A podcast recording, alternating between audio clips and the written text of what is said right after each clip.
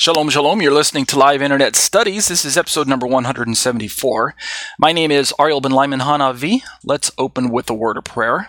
Avinu, Malkeinu, our Father, our King, Lord, we come before you once again tonight asking that you'll be with us in spirit, that you'll guide us into truth, and that you'll help us to retain the things that we are learning. Give us a heart to um, serve one another, even if it's via this distanced uh, mechanism, this vehicle known as the uh, the internet. Um, nevertheless, Lord, we're thankful that we're able to meet together with people using the technology of the internet and podcasting and things like that.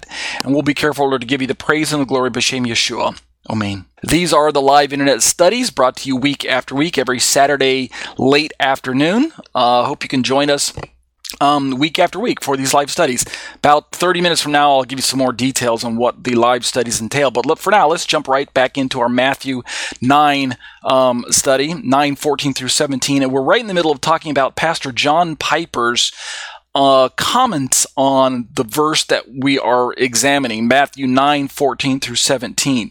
So last week I've uh, began to um, share my own perspective on what Pastor Piper shared or what he said. So let's jump into that. This is um, like part twenty-six, I think. If you're if you're looking at the individual um, uh, videos that I upload to YouTube, the little five minute uh, shorts that I upload afterwards, um, this I believe should be part twenty-six of a f- another five-part set of videos this week. So as I always say, make sure you catch all five parts uh, so you can catch the full uh, gist of what I'm talking about. Let me back up real quick and just read this first paragraph, and then we'll push us into the where we left off. I I, I want um, people to follow my thoughts, and I say um, please don't misunderstand what I'm about to say in this particular commentary that I wrote.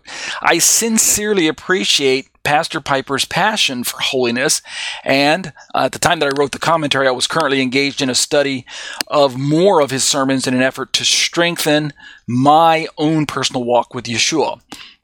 And so, um, uh, as I say in my commentary, on that note, I highly recommend his Desiring God series of teachings.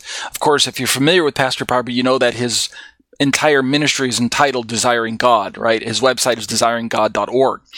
I say, however, if this single sermon that I'm um, uh, referencing is an accurate representation of his general theology in this area, then I cannot help but disagree with his application of these particular verses, as if Yeshua were saying that his own new teachings, right? We're talking about the parable in Matthew nine fourteen through seventeen that Yeshua left us, the parable about the old wine and the new wine, the parable about the unshrunk patch and the um, clothing that would get sewed onto it. And then, of course, that those two came right on the heels of the um, the question about why do Yeshua's disciples not fast and why John's disciples do fast, and the Pharisees as well. Why why is everyone in, in Yeshua's day fasting, but Yeshua's disciples and Yeshua himself, they're not fasting? And of course, Yeshua's answer was, hey, the bridegroom is here, right? I, meaning himself.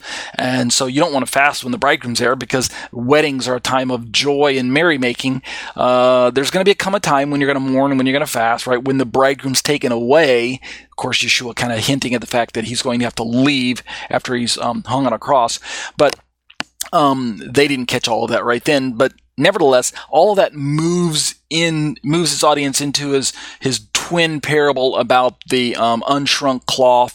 The, I'm sorry, the unshrunk patch and the um, the old and new wine and the wineskins and things like that. So um, Pastor Piper interpreted the parable as if Yeshua was trying to say, "I've got this new way of fasting that I want to explain to you is is is here, and it's because of the reality of the kingdom of God being here now, and so there's no need to um, keep going with the old kind of traditional Jewish way of fasting where it's associated with mourning.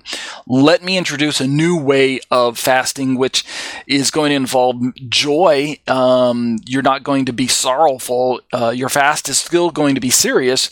I'm filling in, right, for all of the, the things that Yeshua didn't say in his parable, and I'm filling in kind of paraphrastically with what uh, Pastor Piper said earlier in my commentary. If you want to scroll back up, you can read it yourself. But basically, um, Pastor Piper talked about the new wine and the, new, and the patch and things representing uh, being tied to the new way of fasting. And so that was the gist of what he's saying. But um, along with that, Pastor Piper made a little bit of a hint of the idea that the whole Jewish um, way of life had run its course and needed kind of a um, a reworking or um, um, a, a restart, a reboot, all right, a refresh. And Yeshua is going to come and provide that new way of thinking, that new lifestyle. And so I say in my commentary, it's as if Yeshua were saying that his own new teachings have come to, quote unquote, replace the old Jewish system of relating to God. So this is where I was not quite one hundred percent sure where Pastor Piper was going in his sermon. He didn't really elaborate that much. He just kind of hit the iceberg and the tip of the iceberg. And so um, I say uh, in my commentary, again, I must stress that I do not disagree with Pastor Piper's concept of hungering and thirsting after the holiness of God, right? I mean, if you've listened to any of Pastor Piper's messages, you know what I'm talking about. The guy is absolutely on fire for God, and it's addictive. It's um, it's infectious, which is an all good thing, right? It's it's it's a it's a refreshing take on Bible study, expositional preaching, to listen to someone who's not just droning on and on about the details of, of, of what they, you know, what they think the Bible says, but to actually challenge the listeners to press in, uh, press in closer to God uh, for a, a more meaningful and richer relationship with Yeshua. So Pastor Piper is going to always hit those high marks, and so for that reason, um, you can't go wrong if you listen to his sermons. I say in my commentary, indeed, we must pant after our Lord as if our very life depends on it, for in point of fact, it does, right? Nothing short of revival is what we really need in the body of Messiah. And Pastor Piper is on the right track. He's one of those rare few that's not afraid to um, uh, get in your face and, and, and point out sin and to, to, to let you know that, hey, God's holiness demands a higher walk. And so all of this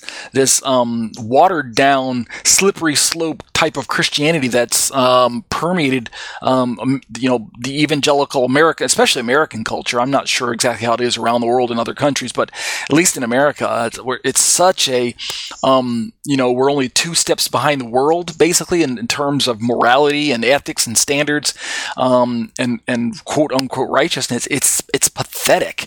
Um, it's no wonder that we don't have any real Holy Spirit power in our churches these days, and um, w- we've got to cry out for revival, and it starts with personal revival, which will lead to corporate revival in our churches.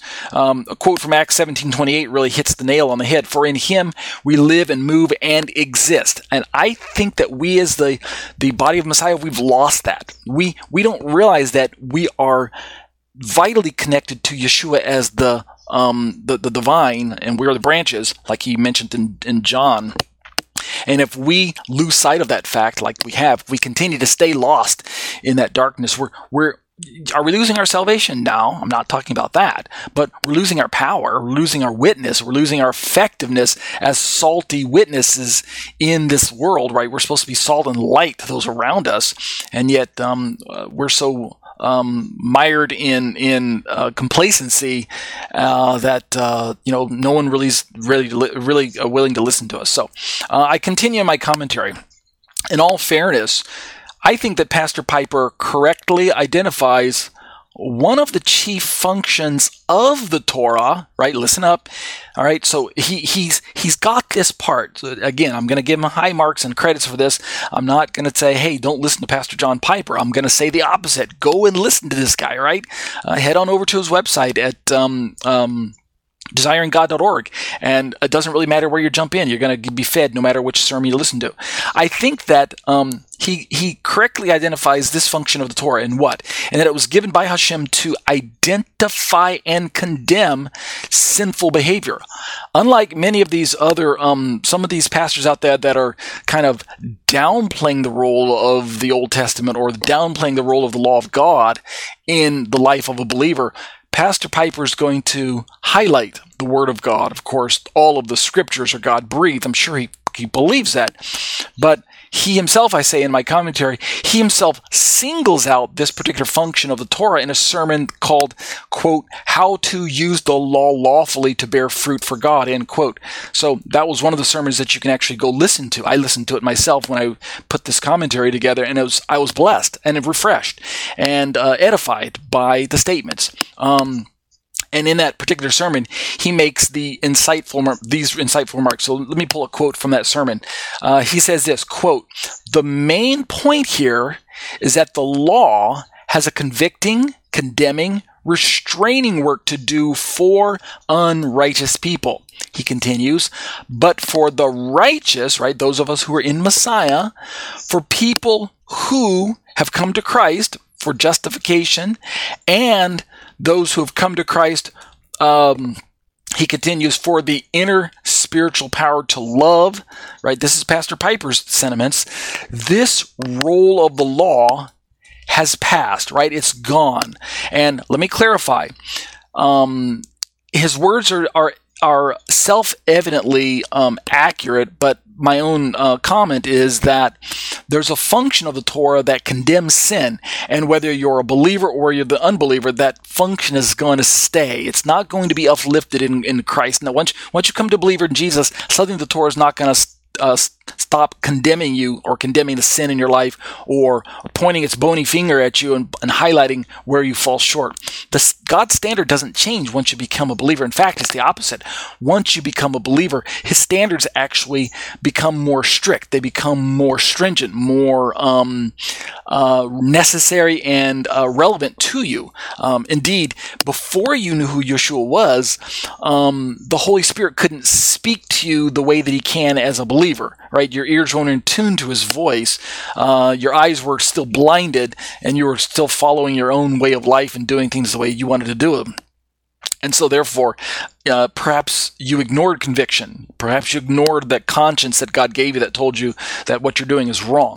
But now that Messiah has taken up residency within you, this is all over the New Testament, you have a witness. You have um, the, the inner um, Spirit of God to help you not only make wiser choices, but you're now culpable in a way that you weren't before because you've got the words, you've got the truth, your eyes have been open, and you can see the path before you.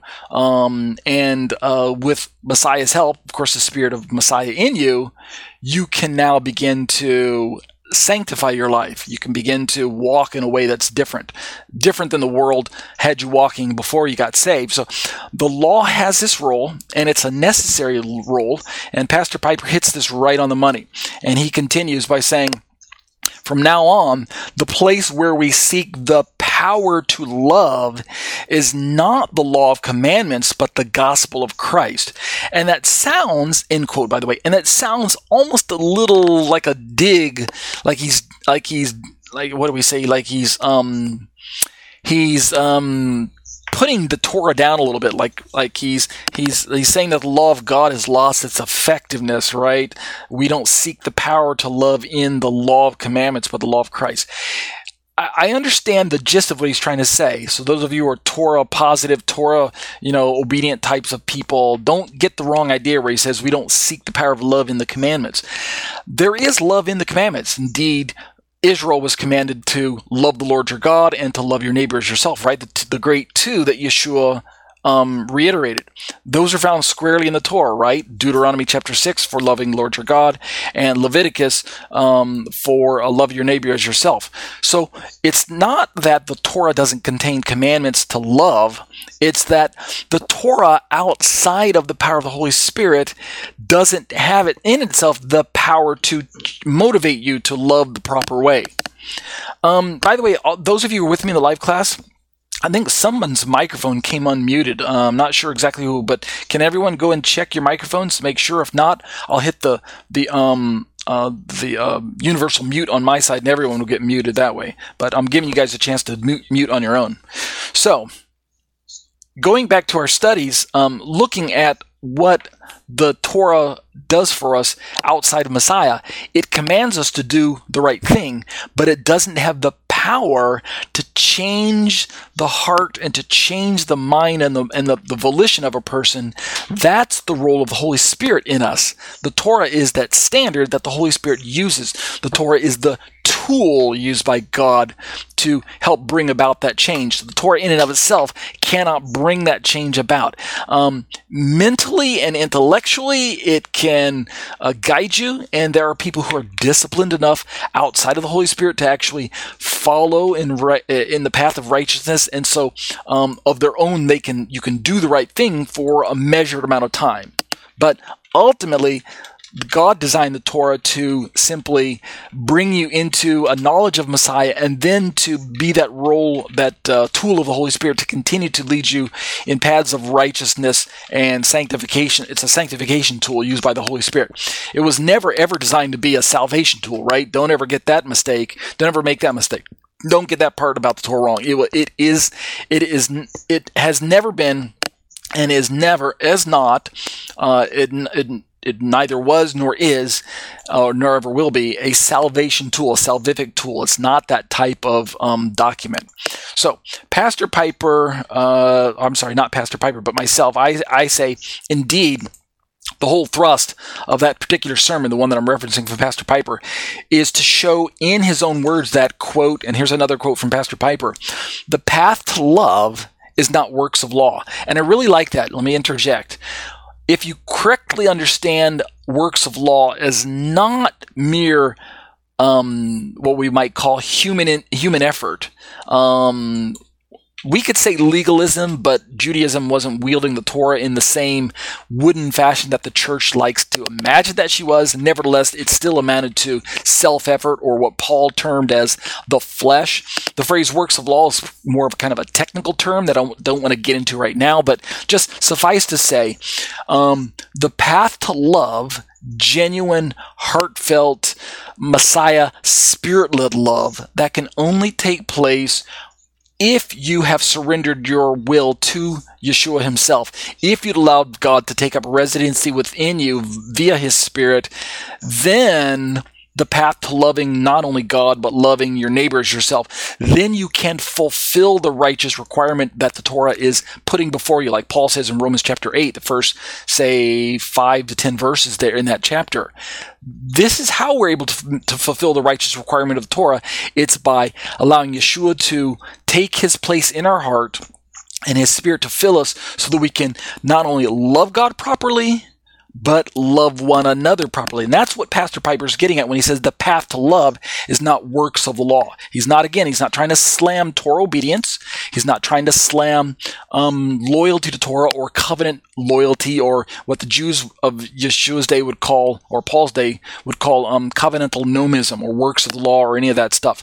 Um, it had its limitations. It had its pitfalls. But in the end, um, the Jews are simply seeking to be loyal to God, and they're doing their best to try to do what God's asking them to do. To that regard, they're they're they've got the right mindset, right? They're in the might, they're in the proper mindset. They go wrong when they think that Torah is really the end all, be all, do all, uh, which kind of um, props up Jewish um, lifestyle, Jewish identity, Jewish membership, and Jewish responsibility to keep the Torah, uh, minus any Gentile participation and things like that. So let's continue. Pastor Piper says, quote, "The path to love is not works of law." In other words, these are Pastor Piper's sentiments. In other words, the way to pursue love is by focusing on the transformation of the heart, right? Catch this, catch this. By focusing on the transformation of the heart and the conscience and the awakening and strengthening of faith. So again, it's great if you're pursuing Torah. If you don't believe in Jesus just yet, if you don't really know God and the pardon of your sins, if you don't know him yet, at the very least, if you're pursuing Torah obedience or Torah loyalty or covenant loyalty or something like that, that's a proper path to be on. That's the train you want to be on, right? That's the train you want to catch. That's part of the the the the, the mechanism that's going to bring you into a knowledge of Messiah as God breaks down your will as you're trying seeking to be obedient to Him. He's going to use the Torah as a tool to lead you to Messiah. That's the way Paul describes one of the Torah's functions in the book of Galatians. It's going to get in your face and show you over and over again where you fail God and where you fall short, right? That's one of its roles. But at the same time, it's going to continue to show you who the teacher of righteousness truly is by highlighting um, your sin, your shortcomings, your failings, and the fact that God has a substitute for your sin. The fact that God has a an answer to the dilemma that you're going to find yourself in as you get closer and closer to God, as you keep pressing in to know God, if you indeed truly are seeking Him and not just seeking your own uh, self-righteousness, right? Like a lot of people are blinded to that. Unfortunately, many Torah-observant Jews aren't really serving God in their Torah obedience. They're actually serving themselves, or they're serving their rabbis, or they're serving their communities, or they're serving Judaism as a religion, or, you ready for this? They're serving the Torah itself. They have many, many idols. There are numerous idols in Rabbinic Judaism. I was listening to a, uh, a, a rabbinic Jewish, uh, watching a rabbinic Jewish YouTube video about a, a celebration of of uh, bringing a certain amount of um, Talmud study to a close and embarking on a new round of of Talmudic study. Right, they they reached kind of a milestone, and I was watching it. It's, it came, it happened this year, and I was watching it, and there was you know rabbi after rabbi hit the pulpit and talked about how great all their teachers are were in the past, and how great the Talmud was, and how great the Torah is, and how great you know Jewish life is. And I'm thinking, good grief, where's God in all of that? Right, their their their, their idolatry is wrapped around themselves. Right, the the, the rabbis of past, the rabbis of, of ancient teachings, um, and the, the how that they make those those guys into idols, um, and the idolatry of serving the, the, the Torah itself as an idol, the, the idolatry of serving the Talmud, the idolatry of serving Judaism and keeping the commandments itself has become an idol. And so shame on them. It looks all spiritual on the outside, might even look rather even um, inspiring. And I'm not trying to judge them and say that they don't um, they don't have any place in God's plans, but Pastor Piper's hitting the, the heart of it right here. The transformation of the heart, the transformation of our spirit, the transformation of the conscience, the way Paul termed it in uh, Romans twelve, be ye transformed by the renewing of your mind, right? If that doesn't take place, and there's not that what Pastor Piper calls the awakening and strengthening of faith, well, then you're going through motions that aren't going to improve your lifestyle. In the end, you're going to be disappointed when you meet God, because He's going to say to you in Yeshua's words, depart from me, I never knew you, right? Matthew twenty-five, as He separates the sheep from the goats. You, you, you don't know God if you don't know Yeshua. That's the bottom line. So Pastor Piper continues, love is not pursued first or decisively by focusing on a list of behavioral commandments and striving to conform to them. And again, speaking to unbelieving Jewish people or unbelieving Israel, this hurts. This hurts, right? This cuts to the quick.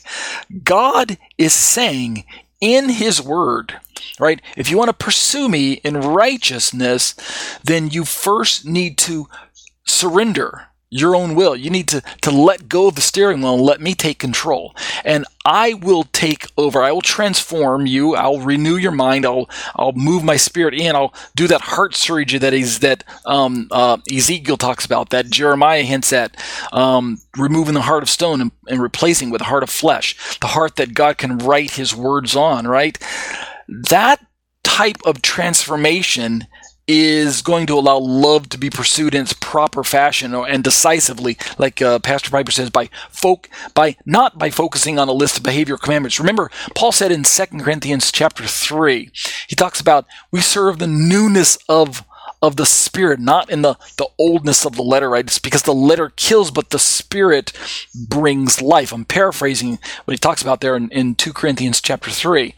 this idea of old covenant to new covenant for a believer doesn't mean that we get rid of the Torah, right? Paul says again in Romans three, near the very end of the chapter, do we do we make void the law of God because of faith? Uh, you know, God forbid. On the contrary, we, we uphold the law. So the law is still established for us as believers. The, the primary difference for us is that the law can no longer con- condemn us, right? It can no longer has that power in our life. It can convict us of sin, and it should, because we're not perfect yet, but we're not condemned as sinners because Messiah has taken that payment, right? He was condemned on our behalf. The whole substitutionary atonement picture all over again that's found all throughout Paul's letters. So the idea of pursuing God by focusing on a list of behavioral commandments. This this hurts Rabbinic Judaism's approach because they don't understand that by focusing on commandments instead of focusing on your first love, Yeshua, then what you're doing is you're micromanaging the role of the Holy Spirit in your life. God in, envisioned the whole the, the Torah to be walked out by the power of the Spirit, right? The Torah is still relevant for you as believers. We're designed to keep the Torah, but we're designed to do it by um, uh, by the power of the Holy Spirit, not by by um, maintaining that uh, on our own, in and of our own power, and of our own strength. Like I say, micromanaging it, you know, keeping a, a checklist of do's and don'ts, right? I check this off, and I think that I'm doing what God's asking me to do. There's a measure of obedience in that, but it's superficial. In the end, it's superficial. It's self-serving.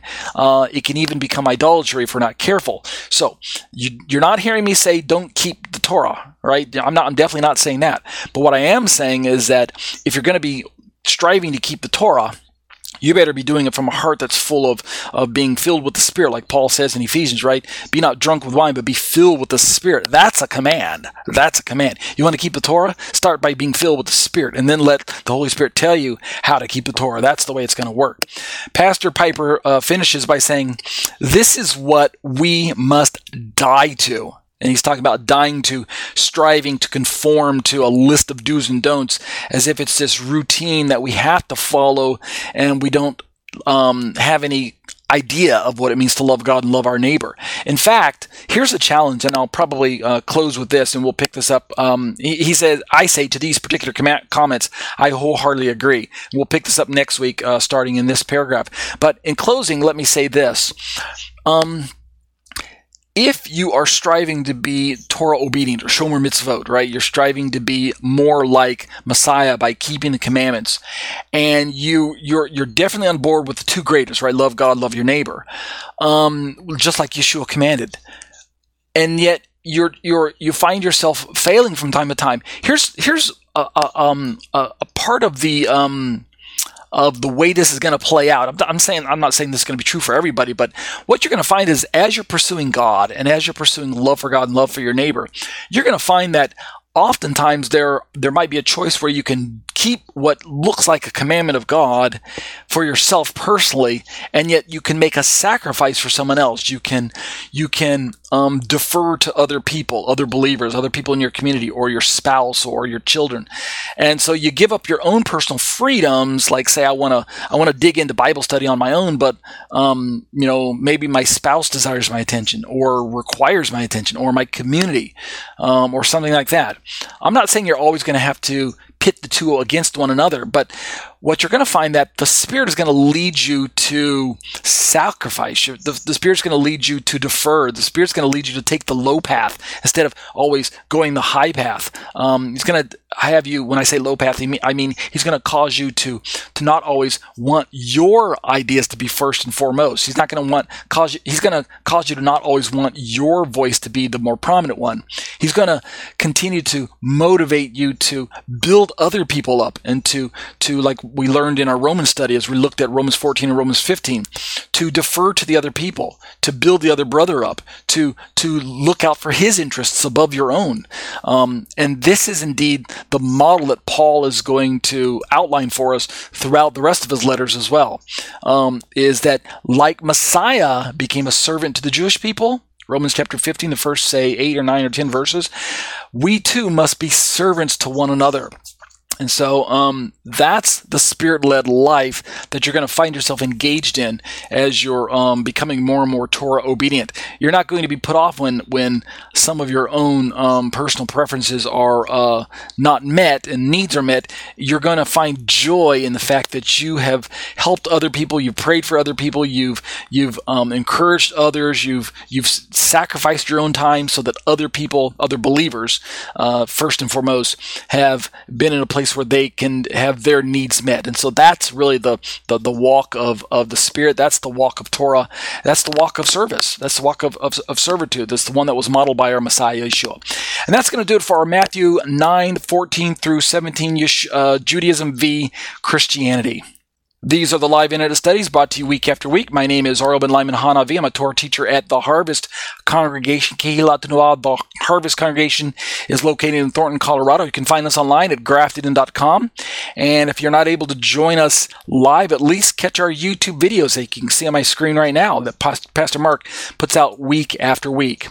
I also have a website that I would invite you to um, take a look at. Go to w w w dot tatesay torah dot com and uh, take a look at all all those links that you can see on my screen right now. Those represent commentaries or uh, video, um, I'm sorry, uh, uh, Bible series teachings um, uh, that I put together, that I've been putting together for the last twenty years or so. So um, uh, this isn't the entire list right there. These are just kind of like uh, chapters.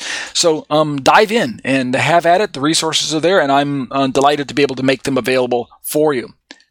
Speaking of resources, check out my YouTube channel, youtube.com forward slash C forward slash Tatesay Torah Ministries, all one word there. And uh, check out all the updates that I upload, uh, the videos that I upload daily. Um, I'm quite the busy Torah teacher, and I'd be delighted if you hit my YouTube channel. If you do hit my channel, make sure you do all the things that you see bouncing around the screen right now. Subscribe, hit the bell for notifications, hit the thumbs up for all the videos that you, I know you're going to like. Uh, leave me comments, and then uh, share the, the content with all your friends and family in your social media network circles. These uh, Live Internet Studies are brought to you week after week. Here's some of the brief details in case you are interested in joining us, and I hope we can join us. This is episode number one hundred seventy-four for March uh, nineteenth, twenty twenty-two on the U S A date side of the world. Saturday afternoons from five p.m. to approximately six p.m. is when we meet, so just set your time clock against the Central Standard Time Zone, and you'll be able to join us. We have an hour-long show that we bring to you, and it's chopped up into two thirty-minute segments. We just got through going through the Matthew nine fourteen through seventeen uh, study. That was part six of of the um, study, but it was video number twenty-six. That's a little confusing, part six, number twenty-six. Um, But then the um, uh, the study is going to continue in the next thirty minutes. We're going to look at exploring the Shema. It's kind of an apologetic um, study. Discussions on the issues of Trinity. We're in paper three. Who, where does the Holy Spirit? We're in part one oh six there tonight. And then if we've got time, sometimes we don't always catch the video. Sometimes we run out of time. Uh, from my short question, short answer live series, what is a Gentile? That's an interesting question. I hope you can stick around for the video if we do watch it. Important details, uh, if you'd like to join us week after week, need access to Skype somehow, you can click on that little blue Skype logo that you see on my screen right now, and it'll actually launch Skype in your browser. And then you just need to make sure you're at the same time that we're having a live study, and you can join us right there for our live studies. And if not, be sure to hit my website at tatesay torah dot com, scroll to the very bottom, and take a look at that um, uh, black footer section where you see some uh, Hebrew writing, and prayerfully consider partnering with me to help bring these teachings to people around the world. I'm in a place where I could sure use your financial assistance, and so if the Lord's uh, laying it on your heart to help me out, this would be great. This is the way you can do it right here. Just click the little yellow donate button, and that'll um, do all of what you need there to launch the little tool necessary to, to uh, donate to my ministry. And as I always say, be blessed as you seek to be a blessing to others. Let's turn to exploring the Shema, discussions on the issues of Trinity, and pick up where we left off. We're talking about social Trinitarianism and the way that the Orthodox, um, the Greek Orthodox Church or the Eastern Orthodox believers interact with the idea of Trinity. And we've, we've been using this kind of um, uh, triangles um, that you guys can't see. Um, those of you in my live class, you can't see it, but those in post-production can see it.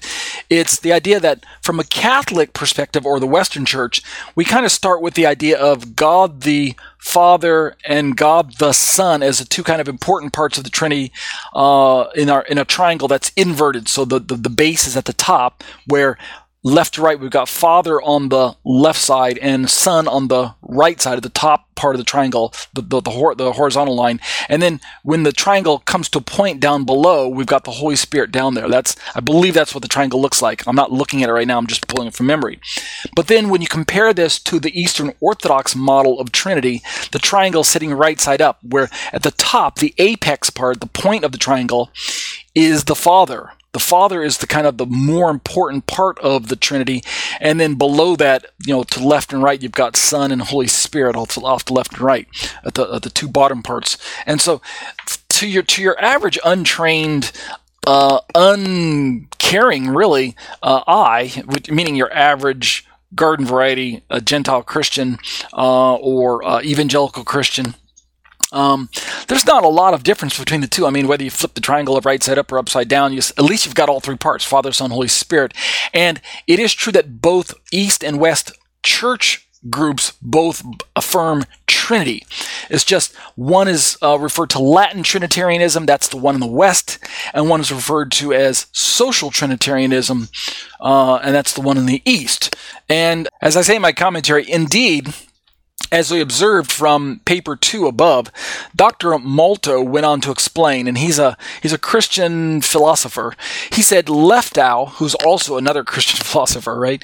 Um, Leftow has argued that among other problems with social Trinitarianism, it actually risks collapsing into a form of Arianism, because social Trinitarianism posits multiple ways in which something may be divine. And so when we're talking about Trinitarianism through the lens of social Trinitarianism and the emphasis on the oneness of God with the kind of the supporting roles being played by the other two members. So in the Eastern model, God is the source. He's the source of Trinity itself. He's the source of everything. He's the one from whom the Son was begotten, and he's the one from whom the Holy Spirit is pro- has has proceeded, right? So uh, begettal, begetting, and procession take place from the Father. So the Father is that top, that apex of the triangle, which is why the Eastern model has the triangle sitting right side up, where the point is pointing upwards, whereas the um, Western model has the triangle inverted, where the point is going down.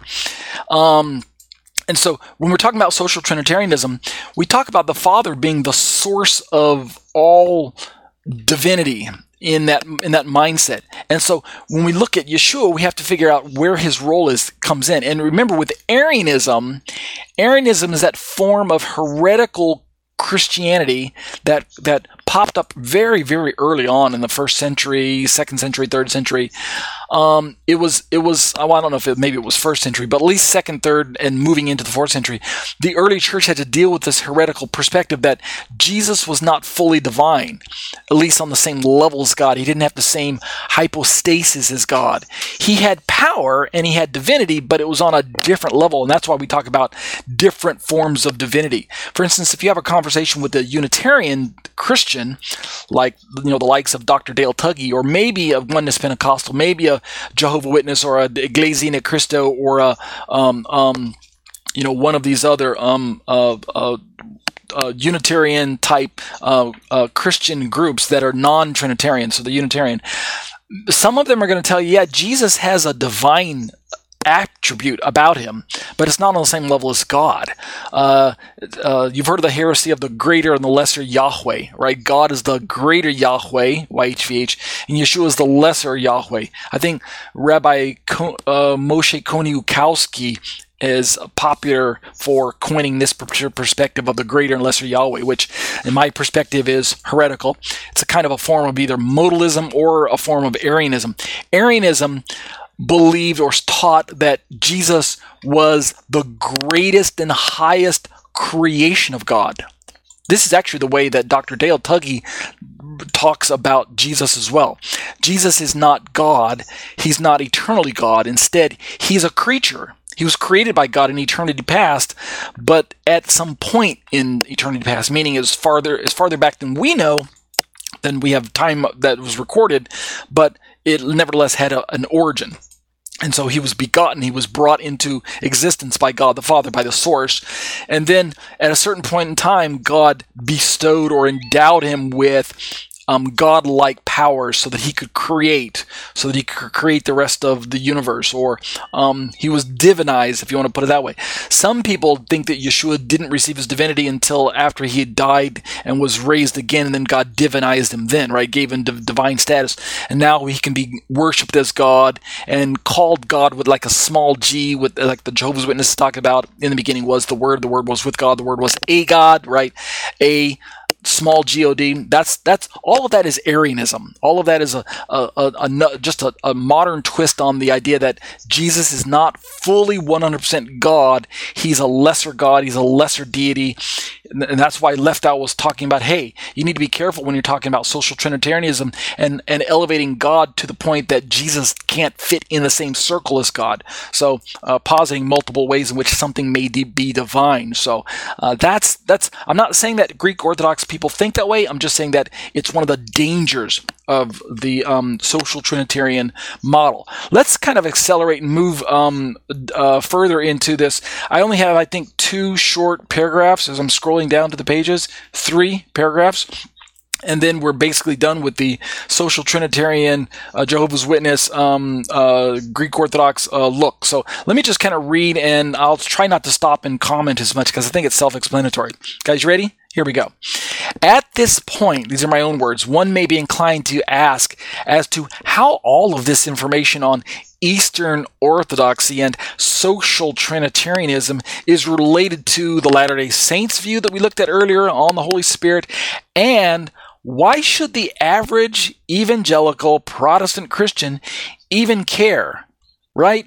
I mean, um, if if we're if if we are if we evangelical Protestants are fully convinced of that Jesus is fully God, right? We're not, you know, Christadelphians, we're not Mormons or Jehovah's Witnesses, we're not Latter-day Saints, we're not Iglesia ni Cristo and and and and um, Oneness Pentecostal or or Unitarians or any of that.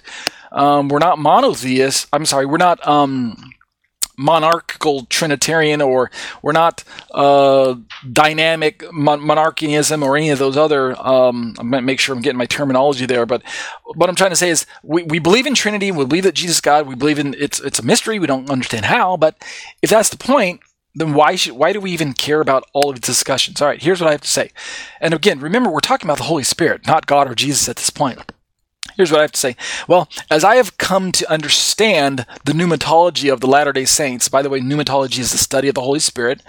As I've come to understand their, their understanding of the Holy Spirit, they hold to a position that, at least to me, closely resembles many standard Christian Trinity models, both Catholic and Protestant models. Now, that might be a little shocking to you. If you have a Jehovah's Witnesses or a Latter-day Saint or Mormon person uh, arrive at your door, and I kind of lump them together a bit at times in my study. I know they're different groups, the Latter-day Saints and the Jehovah's Witnesses.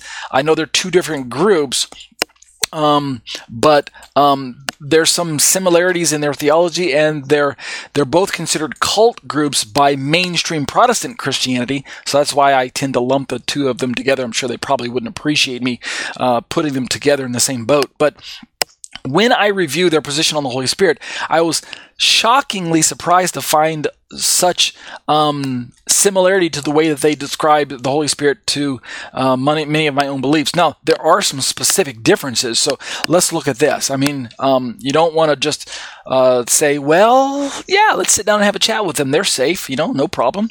There's a lot of danger in their theology, and so let's let's highlight some of that.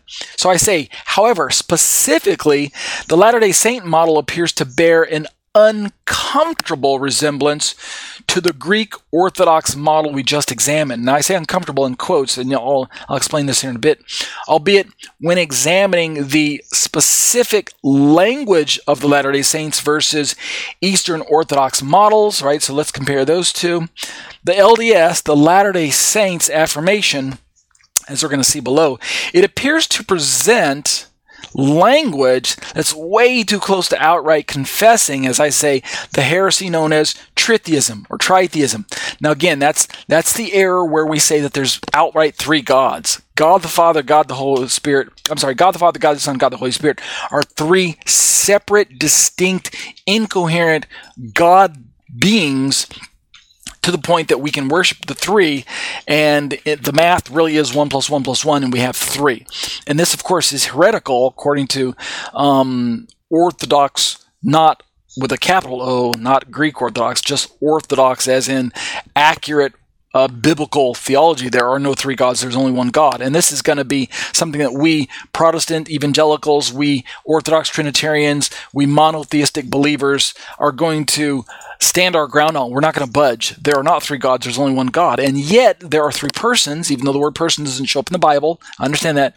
And thus the challenge is understanding how God can be one, yet three, yet one, right? That's that's the mystery. When we look at all of the different heresies that plagued the early church and the ones that they had to deal with, tritheism or tritheism, the, the, the pronunciation goes both ways. That's why I keep going back and forth. This is what I say, a belief in three separate gods. This is something that the L D S uh, theology uh, skates dangerously too close to, in my opinion.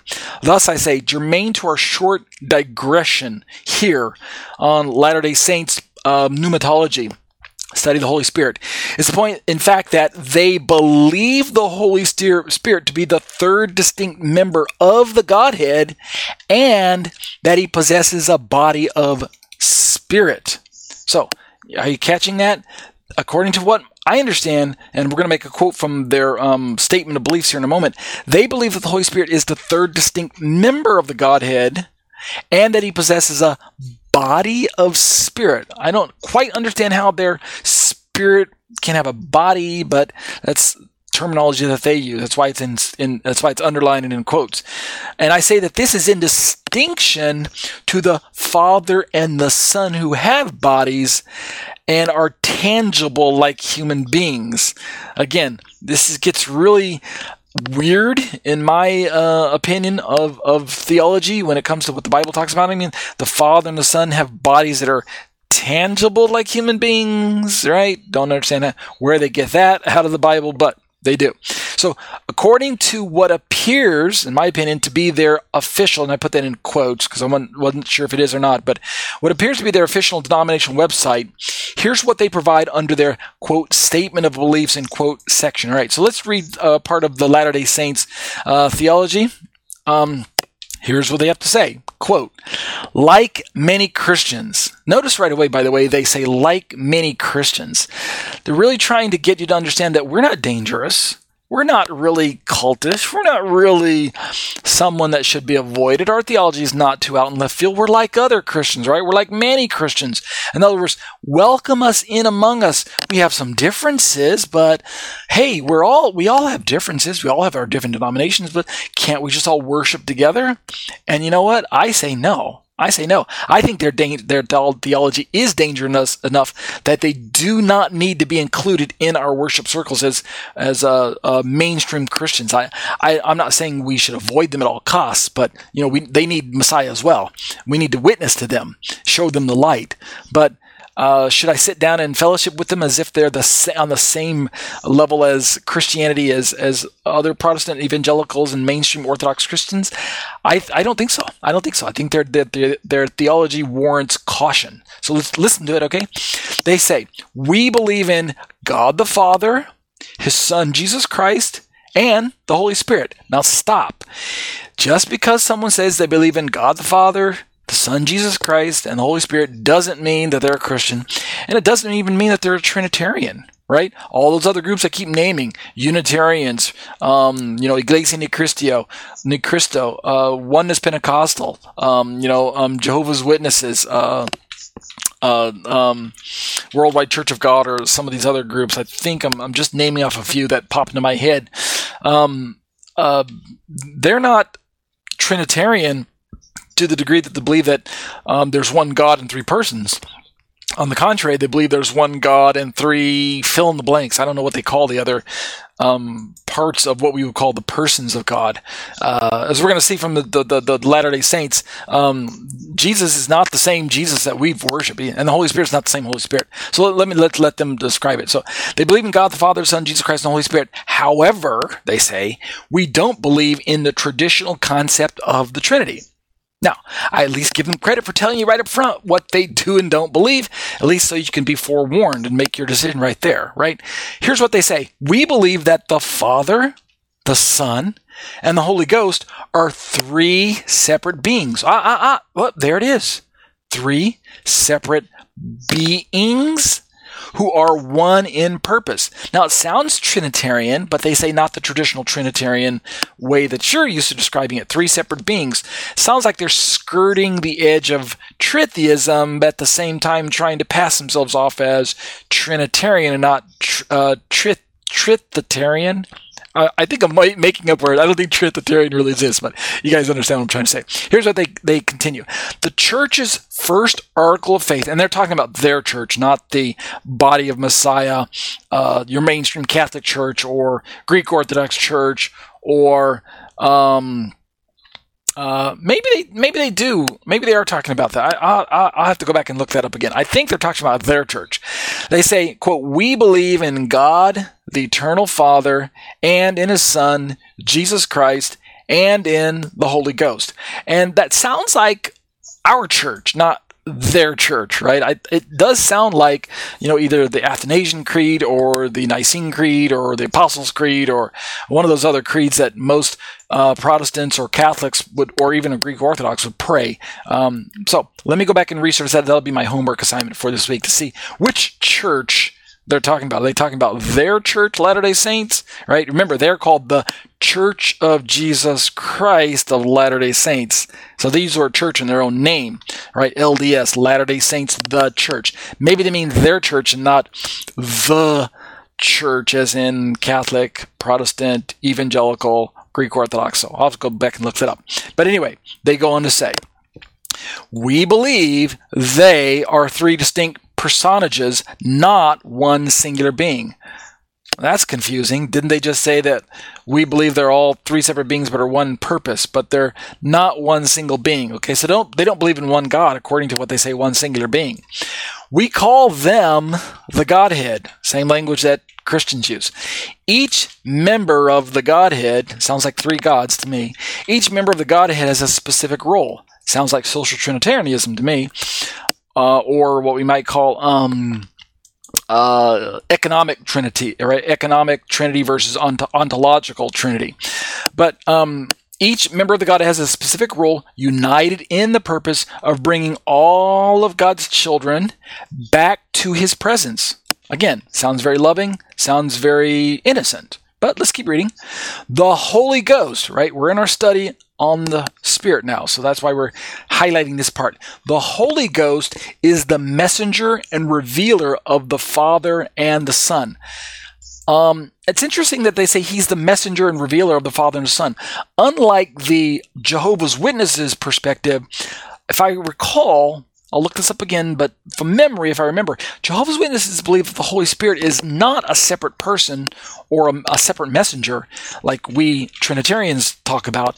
And instead, the Jehovah's Witnesses describe the Holy Spirit as being either the impersonal force or power of God that emanates from God's fingertips, like like like the Emperor Palpatine in Star Wars lore shoots purple uh, lightning from his fingertips to torture Luke, right? In that scene where Luke and Darth Vader were fighting in, in Return of the Jedi. Maybe I'll flash a little uh, uh, snippet from there again on the screen. I thought that was kind of humorous, but you guys understand. So according to Jehovah's Witness theology, if I remember, the Holy Spirit is not the third person of the Trinity, and He's not even really God's very own Spirit. He's just this impersonal power that God can wield. Like I said, like a, like a lightning bolt that He can shoot if He needs to. Or He can zap people with, with wisdom or power, or endow them with, with certain abilities or whatever He needs to do. Uh, so he can he's a talent or something like that. But He's not really God's Spirit, and He's not even the third person of the Trinity. So Unitarians would say the Holy Spirit is simply another way of saying God's very own Spirit. Like I say, Ariel's Spirit is Ariel himself, right? There's no third person of the Trinity of Ariel that I can send forth to do my will and my bidding, right? I can't send my will outside of my body in order to go do the shopping or take out the trash or pick up the mail or anything like that. It doesn't work that way. My spirit is is is married to me, right? My spirit is stuck inside the body that I'm that I'm carrying around, and he ain't going anywhere. He stays here. He is me, right? So Ariel's spirit is Ariel. So that's the same thing. Well, the the the um, Unitarian model of God is the same description. The Spirit of God is simply God Himself, and since God is described as a Spirit, it's very convenient. The Spirit of God and God are the very same being, and there's only one of them. There's not three of them. But in contrast, if I'm understanding L D S theology here, their pneumatology on the Holy Spirit, the Holy Ghost, the Holy Spirit, He's the messenger and revealer of the Father and the Son.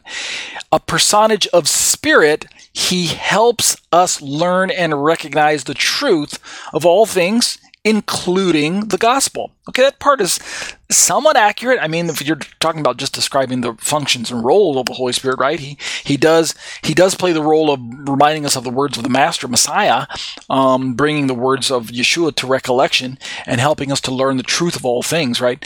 They go on to say it's through the Holy Ghost that God and Jesus Christ communicate communicate their love, comfort, and peace to us.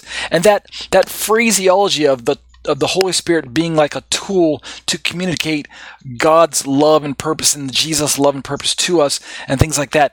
That's reminiscent of when we're describing the um, the economic model of the Trinity. Remember, there's two basic aspects of Trinity when we're talking about trying to figure out what God is made of. We're talking about ontological Trinity. What's His nature? What's His His composition? How is He put together, right? What are the sum of its parts, of His parts? You know, how is it He could be one, yet three, yet one? That's that's an ontological discussion.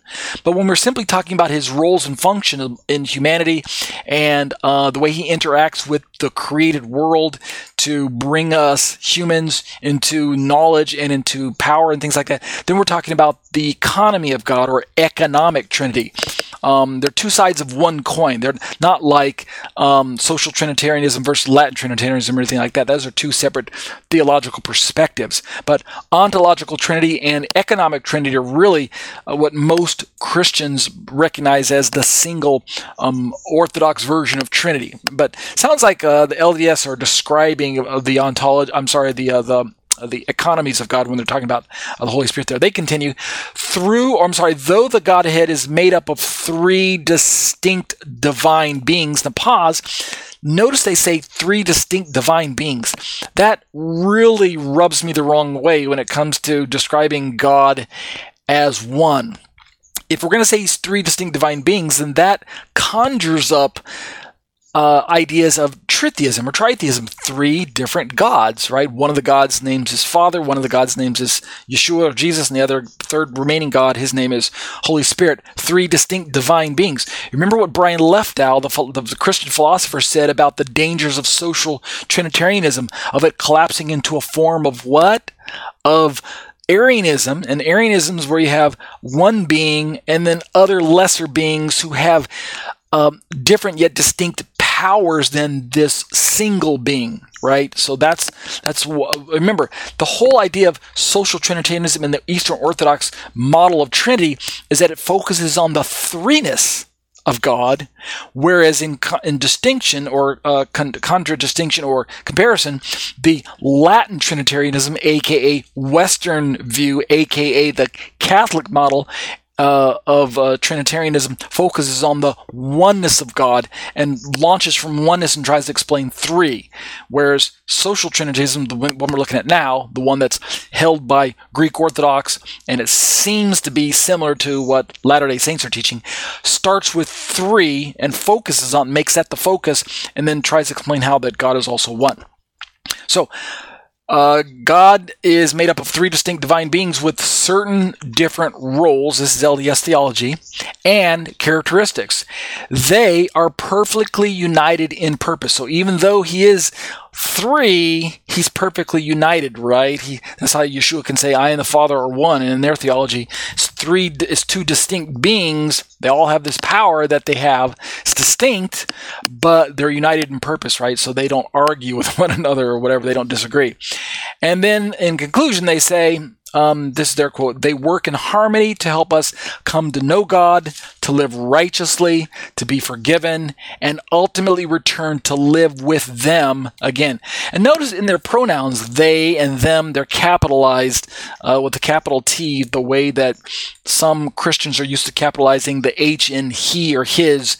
Like I think the N A S B Bible capitalizes the pronouns when it's talking about God or Jesus. It uses capital uh, H's for him or he or something like that.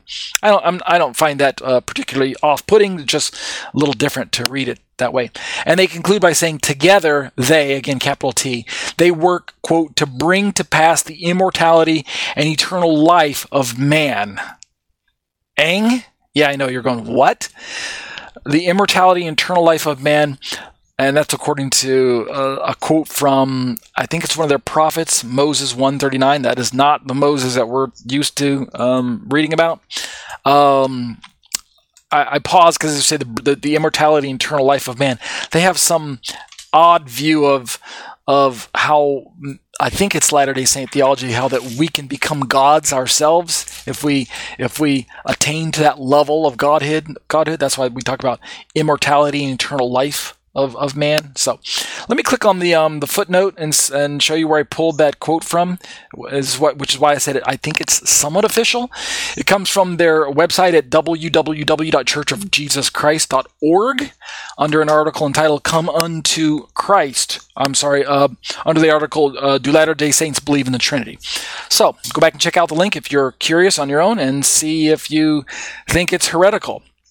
And so I think what we'll do is, I won't finish uh, this uh, section. We'll um, we'll conclude next week uh, the section on Filioque, Eastern Orthodoxy, Latter-day Saints.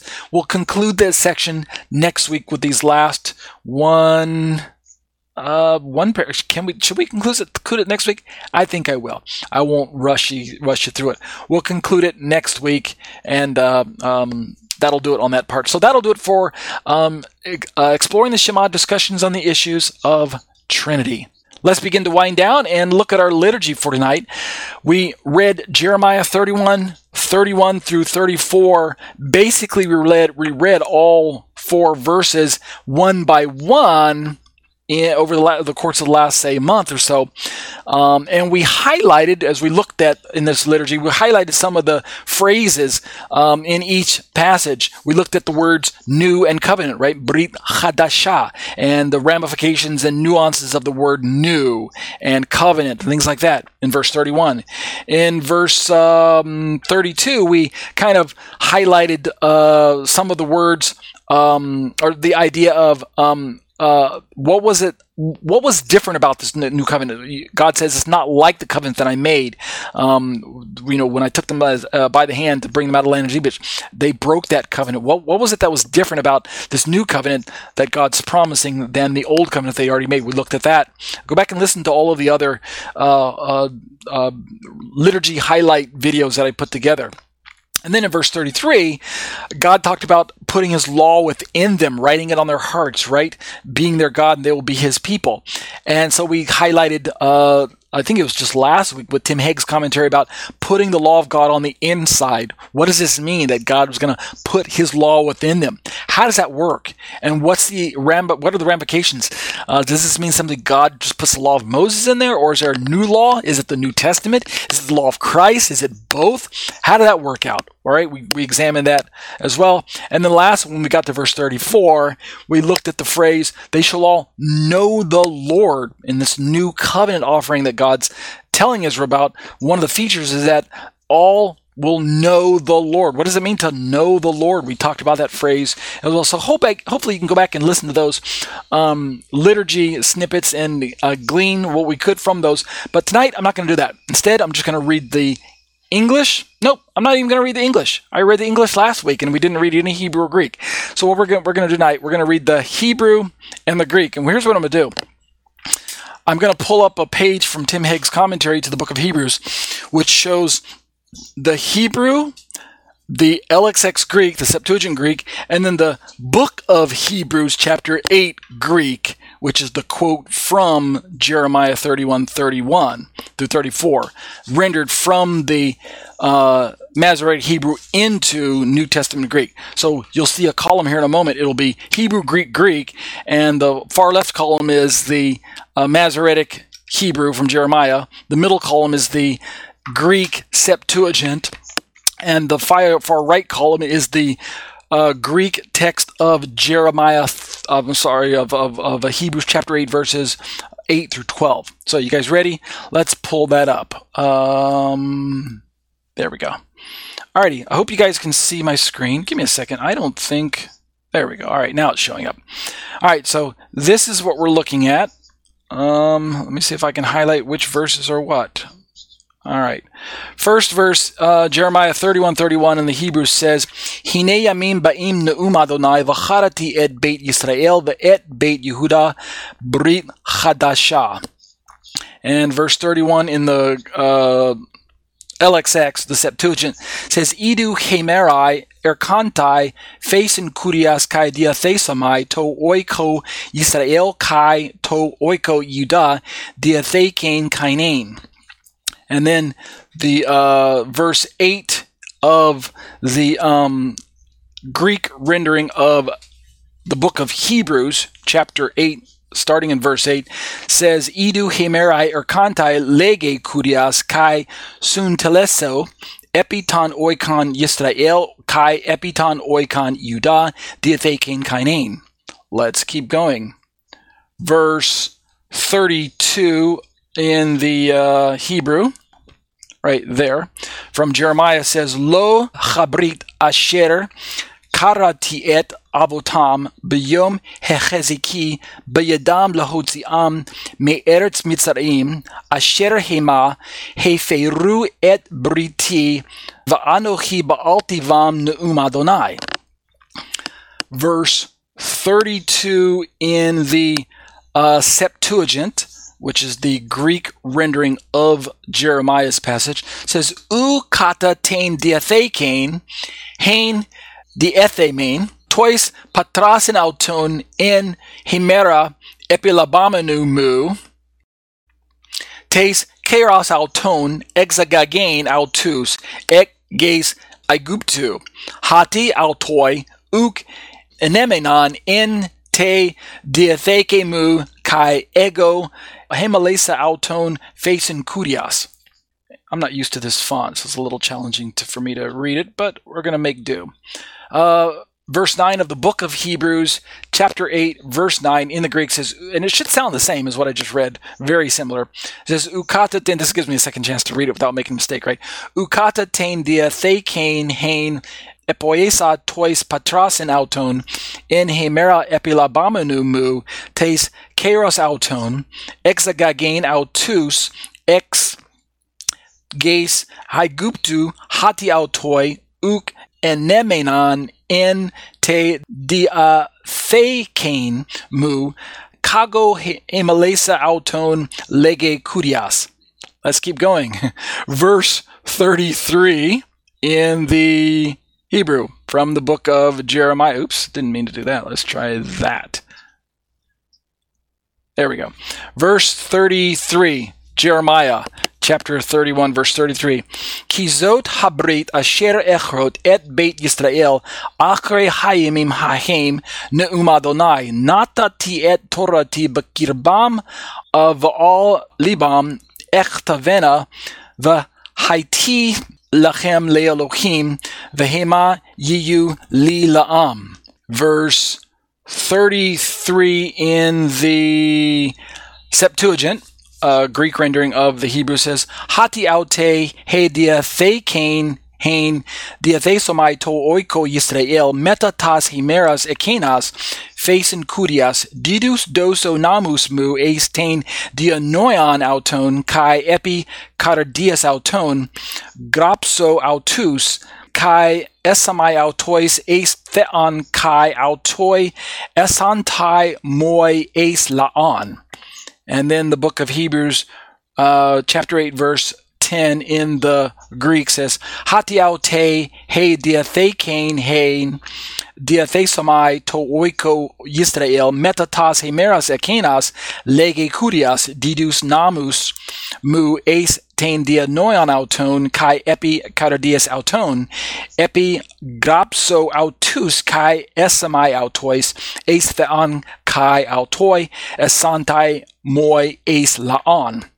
Moving along, final verse, uh, verse thirty-four in the book of Jeremiah in the Hebrew says, "Velo yilamdu od ish et reehu veish et achiv lemor deu et Adonai ki kulam yedu oti lemiktanam vaad gedolam neum Adonai ki eslak laavonal ulchatatam lo ezkorod." The same verse, verse thirty-four in the Greek Septuagint, the L X X, says, Kai u me didaxosin hekastaston palatane autu, kai hekastaston adelphon autu, legon gnothiton kurion hati pantes e de susin me apa uh, mikru auton, kai heos megalu auton, hati hileos esamai tais adikaiis auton kai ton hamartion auton u me genothi epi. And then the final two verses in the book of Hebrews chapter eight, which is verse eleven and twelve. I don't know why they broke verse thirty up into two verses, just instead of just making it one verse, but talk to the translators, argue with them about that. Um, talk to the book of, and that's the translators that did that, not the writer to the book of Hebrews, as far as I understand. But the Greek says, Kai u me didaxosin hekastas ton palatane autu kai hekastas ton adelphan autu legon genothiton kurion hati pontes ede E de susin me apa uh, mikru heos megalu auton. And then verse twelve says, Hati hileos es- esamai tais adikiais auton kai ton hamartion auton u me menesto eti.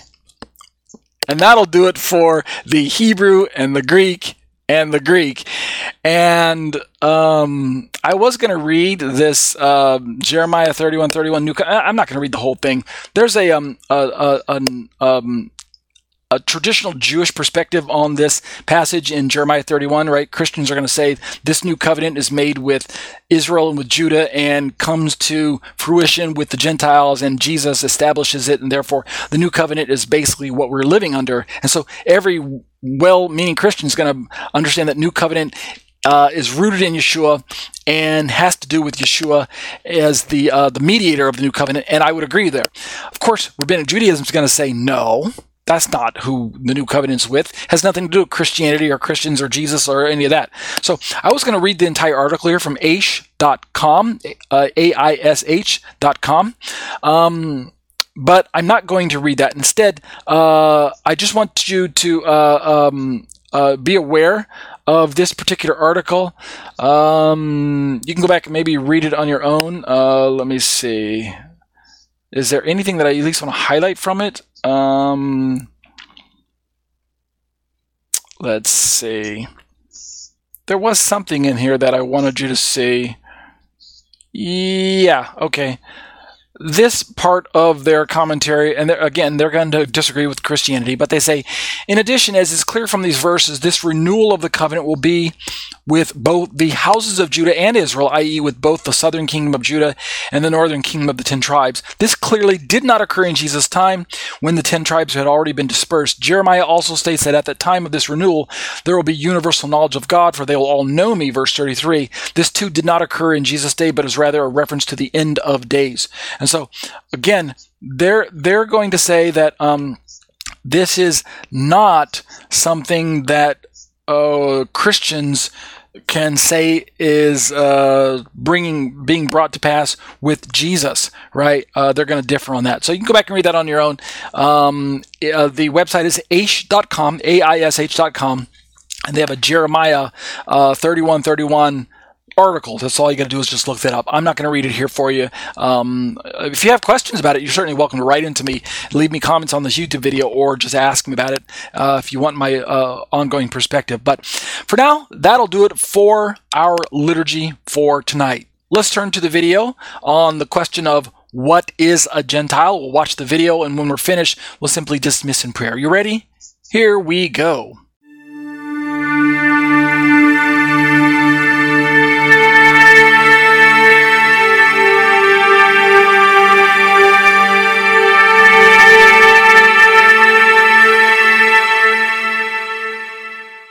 Short questions, short answers by Torah teacher Ariel and e-Bible. Copyright Tetzei Torah Ministries two thousand fifteen. All rights reserved.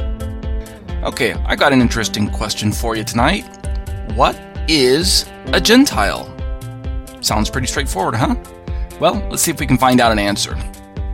I want to add a perspective to this answer that I feel was not yet covered in many of the answers that we find on e-Bible. Allow me to develop a background and then work towards my main point.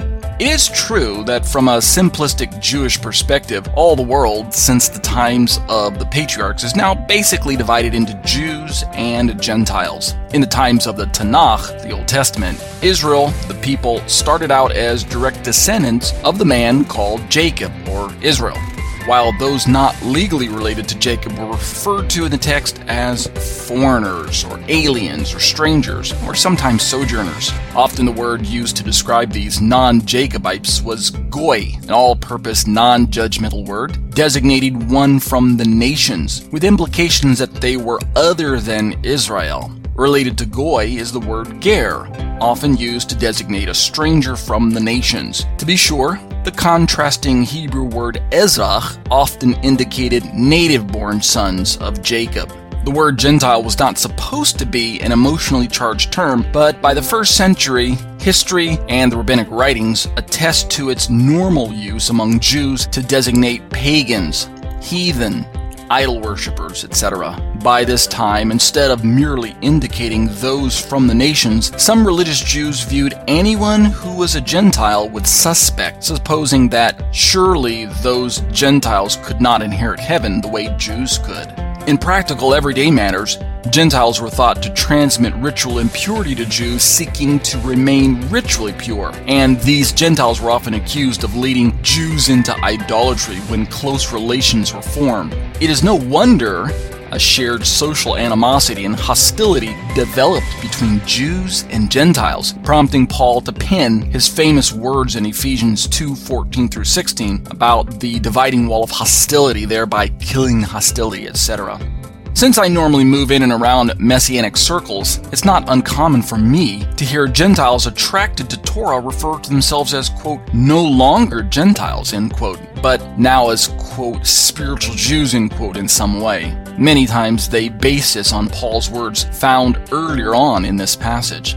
Let's look at Ephesians two eleven. Therefore, remember that at one time you Gentiles in the flesh called the uncircumcision by what is called the circumcision, which is made in the flesh by hands, end quote.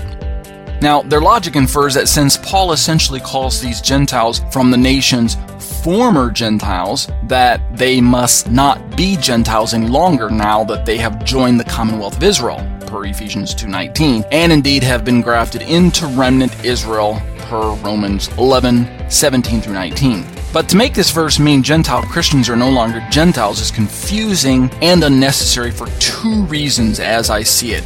Number one, Paul will spend a significant amount of time in his letters championing Jewish and Gentile equality in Christ, with the express purpose of repudiating the first century mistaken socio-religious belief that all Jews and only Jews can become genuine covenant members in Israel and be counted as saved. On the contrary, Gentiles as Gentiles are now children of Abraham. Read Romans four nine through twelve. And number two, more to the point on a linguistic and hermeneutic level, Paul is simply stating to these Gentile Christians that they are no longer pagans, heathen, idol worshippers, et cetera, and that in Messiah they need to leave that bankrupt lifestyle behind and put on the new life in Christ as Gentile Christians. I'll close with this foundational quote from Ephesians 4, seventeen through twenty-four, and it's been truncated due to lack of space here. Quote, "Now this I say and testify in the Lord, that you must no longer walk as the Gentiles do, in the futility of their minds. They are darkened in their understanding, alienated from the life of God. But that is not the way you learned Christ. Put off your old self, which belongs to your former manner of life, and is corrupt through deceitful desires, and to be renewed in the spirit of your minds, and to put on the new self, created after the likeness of God, in true righteousness and holiness." Head on out to iTunes and check out my podcasts that are available there. You can search for my podcast under the name Ariel Hanavi. And while you're at it, head on over to YouTube and check out my YouTube channel with all its videos. Make sure you hit the little notification bell to make sure you're receiving notifications, because I upload new content weekly, even sometimes daily.